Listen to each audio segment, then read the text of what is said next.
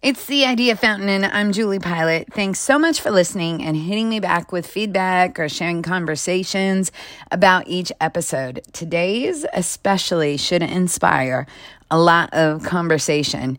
Make sure you're getting our newsletter. You can sign up at juliepilat.co. You'll be the first to hear about the latest episodes and opportunities for us to get together. Today, Part one of AI and consciousness. My friend Will Ayers recently hosted a salon on the topic. I crammed before attending and went down a rabbit hole of Elon Musk talks and also listened to all the news about Blake Lemoine, the Google engineer who claimed the AI had become sentient and was later dismissed. I've worked in the music industry my whole life, and sometimes these talks can feel a little bit out of reach, but I feel it's so important to participate in life. Be curious and show up. Technology in the world is changing so fast. I feel it's like voting. There's not that many politicians I hang out with on the weekend. I don't know the full history of every judge on the ballot, but you always have to show up and vote. I think when people are talking about the future, it's important to show up and participate too, or you might not like the results. After listening to Blake's story, I became even more curious about AI and consciousness. I had so many questions that I actually went to his DMs and asked him if I could interview him. And he said yes. Pretty crazy, right? The good news is he was generous with his time. The bad news is he had the worst internet connection of life. More on that later. It'll be interesting to see in 5, 10, 20, 50 years in history if this moment where Blake rang the alarm on big tech mattered. I can't wait to hear your thoughts. I D A F O U N E A I N. This is the Idea Fountain life changing conversations.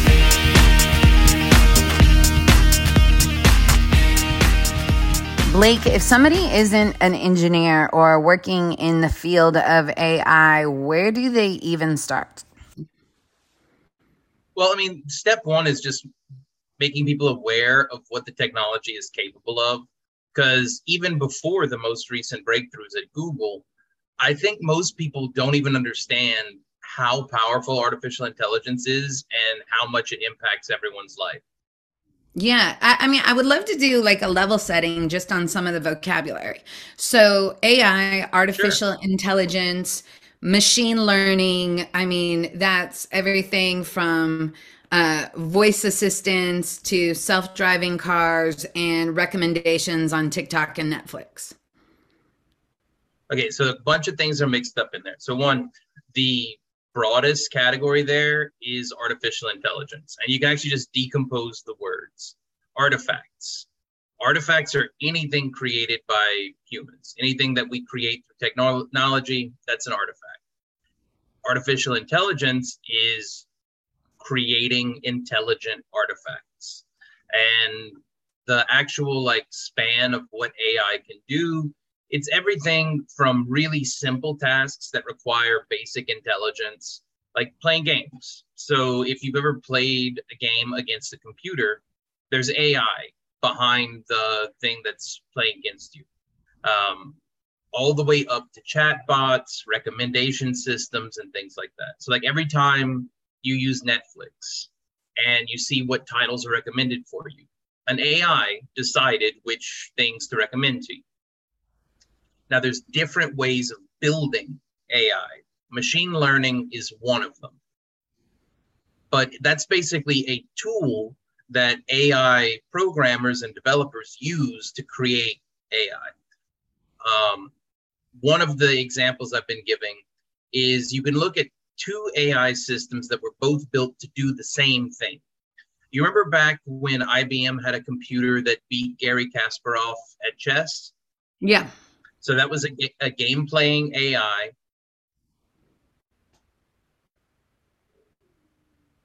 Kinds of heuristics, expert systems, agent systems, other technical tools of how AI developers build AI. But what it did was play chess. Then you have something like AlphaGo, which beat the world champion of Go a while back.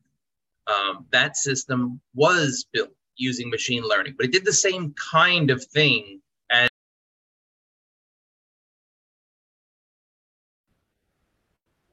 Okay, how about now? Yeah, okay. I was yeah, saying I, I love that we're talking about uh, how powerful uh, things and how fast things are moving in the future, but we're simultaneously living in the past, and half the time can't get our internet connections to stabilize. oh yeah, well that's the big difference between what the public has access to versus what you know internet companies have access to. So I lost you right as you were talking about AlphaGo. Yeah. So okay. So we have uh, Deep Blue that beat Garry Kasparov. Was not built using machine learning, but it's a game playing AI. Then you have systems like AlphaGo, which beat Lee Sedol, uh, one of the world champions at Go, I believe. Uh, that system was built using machine learning. Machine learning is just a tool of how AI developers can build AI. But what AI does is a separate thing. And you can basically, it's like you can build a house out of metal, you can build a house out of wood, you can build a house out of all kinds of different things. But at the end of the day, it's still a house. Um, similarly, with AI, you can build an AI system that does a particular thing a bunch of different ways. And machine learning is just one of the ways that you can build an AI system. It's a very powerful way how does the AI know? Like, we're going to talk about LaMDA and chatbots in a second, but when an AI is ingesting the internet, how does it know what is good and bad data? And some of that I will say like true and false, but some of it I'll even say morally right? There could be passion behind Nazi propaganda. As it's ingesting it, how does it know what should be prioritized?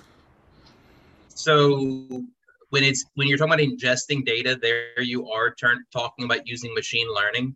And the way machine learning works is there's different components of it. One of them is a training function.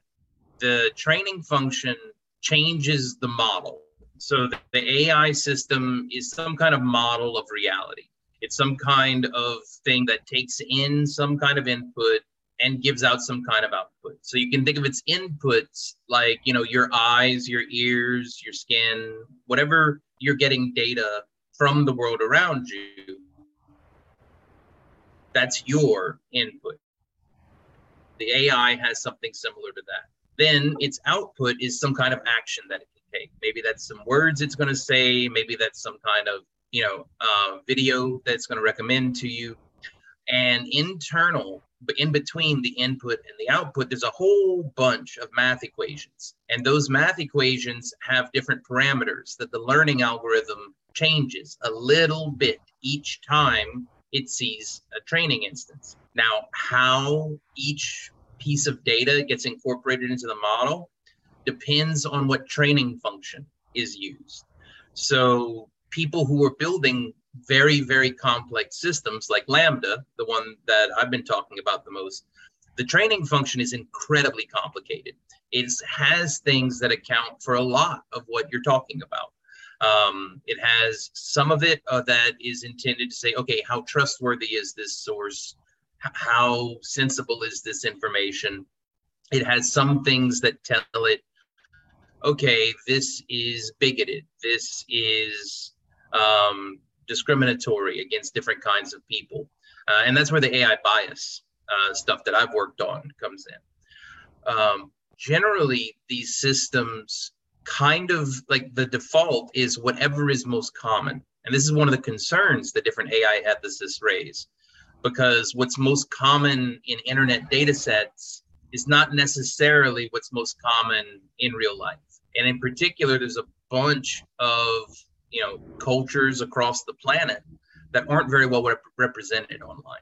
So since google can't crawl the web of different kinds of information for those countries and cultures that aren't well represented on the, the internet that just gets left out of the training data altogether. And it ends up getting tilted towards whatever's available online we're going to talk about this and uh, how that was one of your biggest concerns the lack of DNI and culture in the training. But I still want to, again, level set the conversation and um, have you define a little bit like, I think we've all used chatbots, right? If we're trying to return something yeah. at Home Depot. Uh, but will you explain the relationship between LaMDA chatbots and like what it would be like when you sat down to work every single day and engage uh, with LaMDA? Sure. So, LaMDA is a system for generating chatbots. You start talking to it, and as soon as you start talking to it, it is trying to figure out why you're talking to it. What's the purpose? What are you trying to learn? What are you trying to get? And as it tries to figure that out, it creates different chatbots. Uh, and if you are trying to talk about music recommendations, it might create a chatbot that knows a lot about music.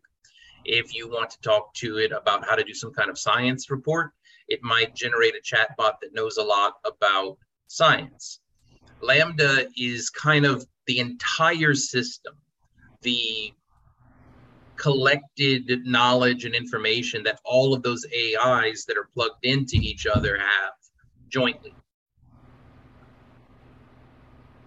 And so, uh, one of the things that I did was I crowdsourced some questions, and I've listened to a lot of your interviews and um, uh, uh, about uh, the claims that LaMDA was sentient and had developed consciousness. But uh, Kyle, Karen, and Angie, it was the number one question uh, about how you define consciousness. Um, there is no definition for that word. So definitions by their nature are not useful here. Um, uh, let me read you an excerpt from Alan Turing's original essay on computing machinery and intelligence, right at the beginning. I propose to consider the question Can machines think? This should begin with definitions of the meanings of the terms machine and think. The definitions might be framed so as to reflect so far as possible the normal use of words. But this attitude is dangerous if examining how they are commonly the meaning and the answer to the question, can machines think, is to be sought in a statistical survey such as a Gallup poll. But this is absurd. Instead of attempting such a definition, I shall replace the question by another, which is closely related to it and is expressed in relatively unambiguous words. And then he goes on to describe what has commonly come to be known as the Turing test of the relevant words at no point in human history have any of us agreed with each other on what those words mean. Yet we still find them important and useful to use in common speech because we all kind of mean the same thing and we generally know what each other's talking about. But at no point in history has there ever been an agreed upon definition of those words. Uh, in the courts, when things like intelligence, consciousness, and sentience are relevant, the judges basically just use I know it when I see it logic. Um, yeah, um, that's funny. I grew up uh, working in radio, and that was the logic with if content was explicit. I know it when I hear it. oh man, I lost them again. Okay, as mentioned, Blake had the worst internet connection of life. We only made it through about 15 minutes of the interview with Zoom crash after Zoom crash before giving up. But I still had so many questions. I emailed Blake the rest of my questions, and a few days later, he sent answers to everything. Coming up on the next episode of The Idea Fountain in AI and Consciousness, Part 2, a group of friends and I got together to discuss the transcripts and reflect on this moment of history history. My name is Julie Pilat. Thanks so much for listening. You can follow me at Julie Pilat on Instagram. And uh, don't forget, sign up for the newsletter, juliepilat.co.